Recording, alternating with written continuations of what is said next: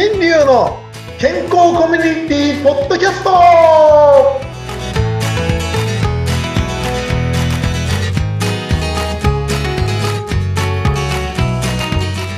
薬師水？薬師水、旅する歯医者さん大橋新流です。薬師水？薬師水？お相手はフリーアナウンサー、うなみくよです。何これ、これ一体何これっていうね皆さん思ってると思いますがこれウイグル語で「おはようございますこんにちはさあおやすみなさい」みたいな「こんばんは」みたいな。薬師水ですよ。薬師水って言うんだ。面白いね本当に。いや世界の言葉から「こんにちは」ですね。うん。はい。というわけではい、薬師水という言葉だそうでございます。嘘か本当かは調べてみてください。ということで、はい、今日はウイグル地区からね、あの、いろいろ問題がありますけれども、お届けをしております。はい。ということで、前回ね、いろいろ、あの、ちょいちょい、ちょいちょい古いネタが出てきて、なんか、ちょっと興奮気味のうなみさんがいらっしゃいましたが、ね、先生ですよね、興奮してるの。そう、面白い。私結構冷静ですよ。ありがとうございます。ね。あれ本当にね、古い話がありました。なんと、まず最初に宣伝、最初にしちゃいましょうか。はい、どうぞ。最初。はい。なんと、皆さん今、何回目だか知ってますか？この放送回が、今回が。放送。すごいですね。さあ、ダカダカダカダカダカダカダカ発表です。先生、どうぞ。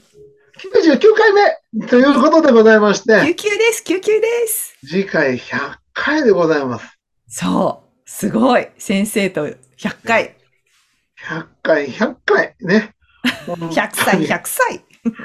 ね、びっくりしちゃいますよね。100回もこんな話を続けてきたという。こんな話とか言っちゃって。どうなんですか？これ先生、評判的に。先生の周りではいかがですか？聞いてくださってます？いや、もう本当にね、あの、良くも悪くもいろんな方々からご意見をいただきまして、あ、そうなんですね。はい。ね、なんか楽、楽しいというのもあれば、聞きづらいと言われる方もいれば、うんうん。ね、何話してんだって言われる方もいるし、本当にね、いろんな方から、方から言われ、い言われながら、100回まで来てしまいました。すごいです。全く成長が見られない、えーこの健康コミュニティ、何のコミュニティをしてたんだろうってね、つくづく思いますけども、はい、皆さんの中でですね、本当にいろんな、えーごえー応援の言葉をいただきましてですね、本当に100回までね、続けられるように、あと1回、次、ね、やりますけれども、まあ、その後もやりますけどね、多分ね。はい。ということで、あの、皆さんね、えー100回といえば何かしなきゃいけないなというところでいろいろ考えたんですが、えーこれをですね、公開こ、公開収録をしようということで、はい。あのー公開収録なんかしてみたいなっていうことでですね、はいえー。静岡の、えー静岡でね、はい。うなみさんの家の近くの、はい。はい、どうぞ、うなみさん。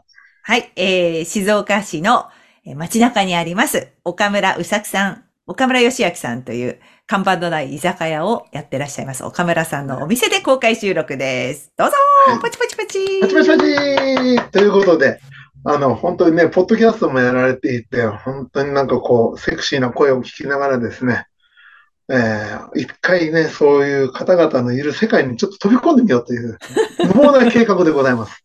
はい。えーどんな収録になるかわかりませんが、はい。えーまあ、100回記念ということでございましてね、えー皆さんの方にお届けできればなと思います。えーその収録にあたって、なんかいろんな情報はですね、えーいろいろ出てきて、出てくると思いますが、まあ皆さんの方には収録ですのでね、えーその放送をお楽しみにしていただければと思います。収録日時は1月の26日、夕方、まあ5時から6時ぐらいっていう感じですね、先生。そうですね。ねえ。でもこれ放映されるのはね、うんもうあ間に合わないのであ、、そうだ。とそいううことでした。大変。失礼しました。はい。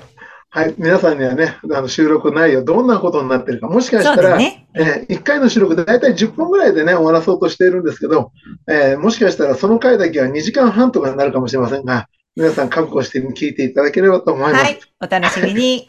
はい、ということで、はい。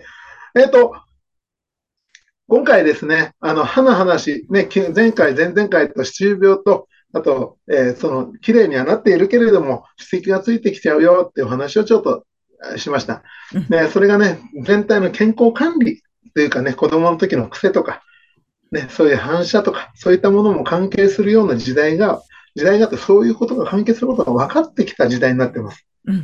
ですから、えーもっとしっかりとですね、あの、これだけで大丈夫だと思わず、一応やってるけど、新しいものを聞いたら、それはどういうことなのかな。あ、もしかしたらそういうのもあるかもしれないな。そういう思いで行動する時代ではないかなと思います。ですね。皆さんの中でね、今これやってるから大丈夫は、もう、今これからの時代は多分通用しない言葉でもあると思いますので、一応聞いとくね。一応伺っておきますとか、そういった、えー行動に変えていくのが、これから生き残るいい話じゃないかなね、僕も散々同じような話いっぱいこの数年間に聞聞きました。うんで、それを聞いていたおかげで、あ、この話だったらいいかな。この話だったらいい。あ、大丈夫。あ、これはすごいいいねとか。そういうふうに同じことを繰り返さないと忘れていることにも気づきましたので、まあそういうのはただあの認知症って言いますけどね。だから自分自身も全て常に覚えられているもんじゃないんだと。復習にも兼ねてということで、いろんな話をこれから聞く。うんそういう時代ではないかなと思いますから。ああ、でも先生本当にすごいなと思ったって、なんか日本だけじゃなくて世界に飛び出していろんな勉強されてるじゃないですか。まあその最新の情報をやっぱり得ようとか、人と会おうとかっていうのは常にされてますよね。もう、まあ、たまたまですね。たまたま、たまたま？あ、たまたまです。ちょっと方言、世界に行くとね、方言が出ちゃうの。すいませんね。はい。本当ね、機会を生かそう。ね、どんなことになってもそういうチャンスを生かそうという気持ちだけです。うん。ただ、そのチャンスの使い方があまりにもちょっと、あの、乱暴すぎたなっていうのもありますけど、そうなんですね。も、え、皆さんの中でね、あの、どんどんどんどんとそういうえチャンスがあったら、今これやってるから大丈夫ではなく、あ、やってみよう。ね、こういうのあるよって言ったら、あ聞いてみよう。ってね、どんどん行動していただく、動くことに、まあ、今年は特に辰年ですから、うんどんどん動くことに意味があるんではないかなと。思いああ、そういうのあるのかしら。皆さん好きじゃないですか。辰が本当にそうかわからないですけど、うん今、波長とか波動とか、ね波動ね、よく聞きますね。周波数とかね。そうそうそう。竜といえば周波数ですよ。ね波ですからね。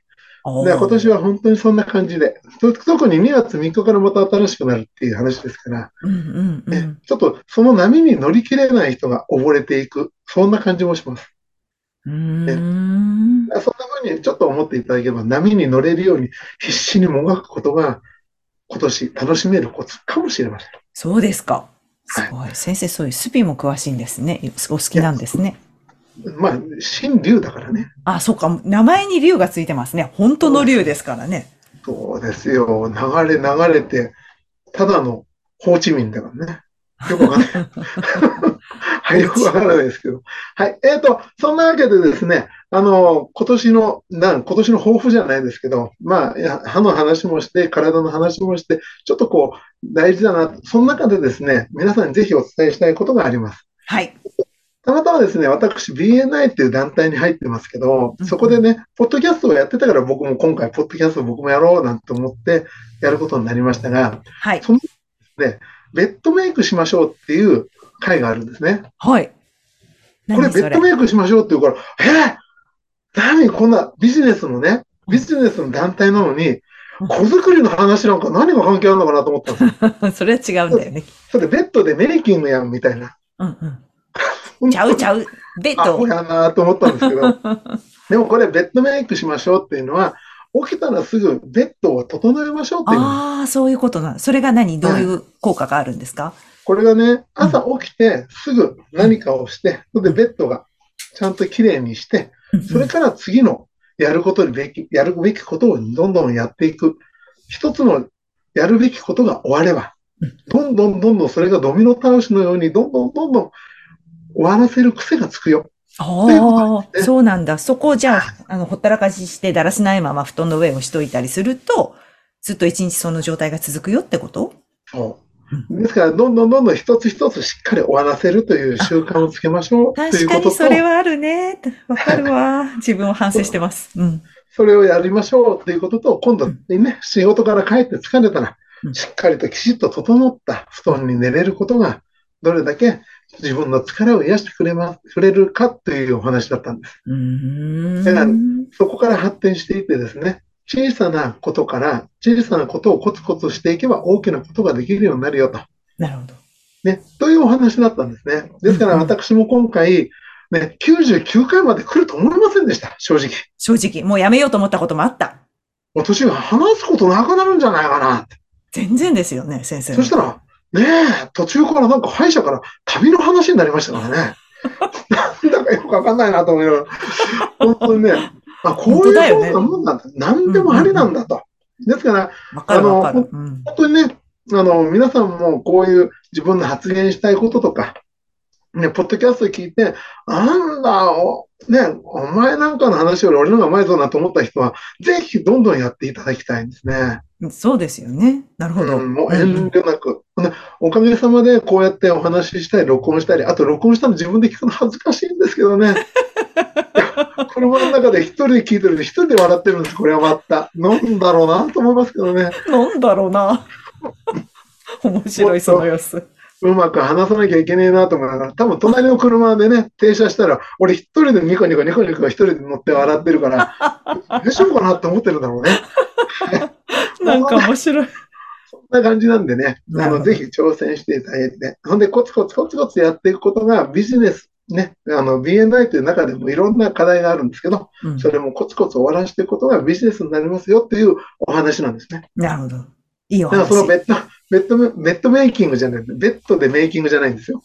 ベッドメイクをちゃんとしてですね、あの、綺麗、整理整頓とかね、あの、本当にコツコツ皆さんね、やっていきましょうねっていう、そういう話をね、ちょっとしたかったんですよ、ああ、いい、いい話です。誰もそっちの方だと思わないから、先生だけですよ、そんなこと思うの。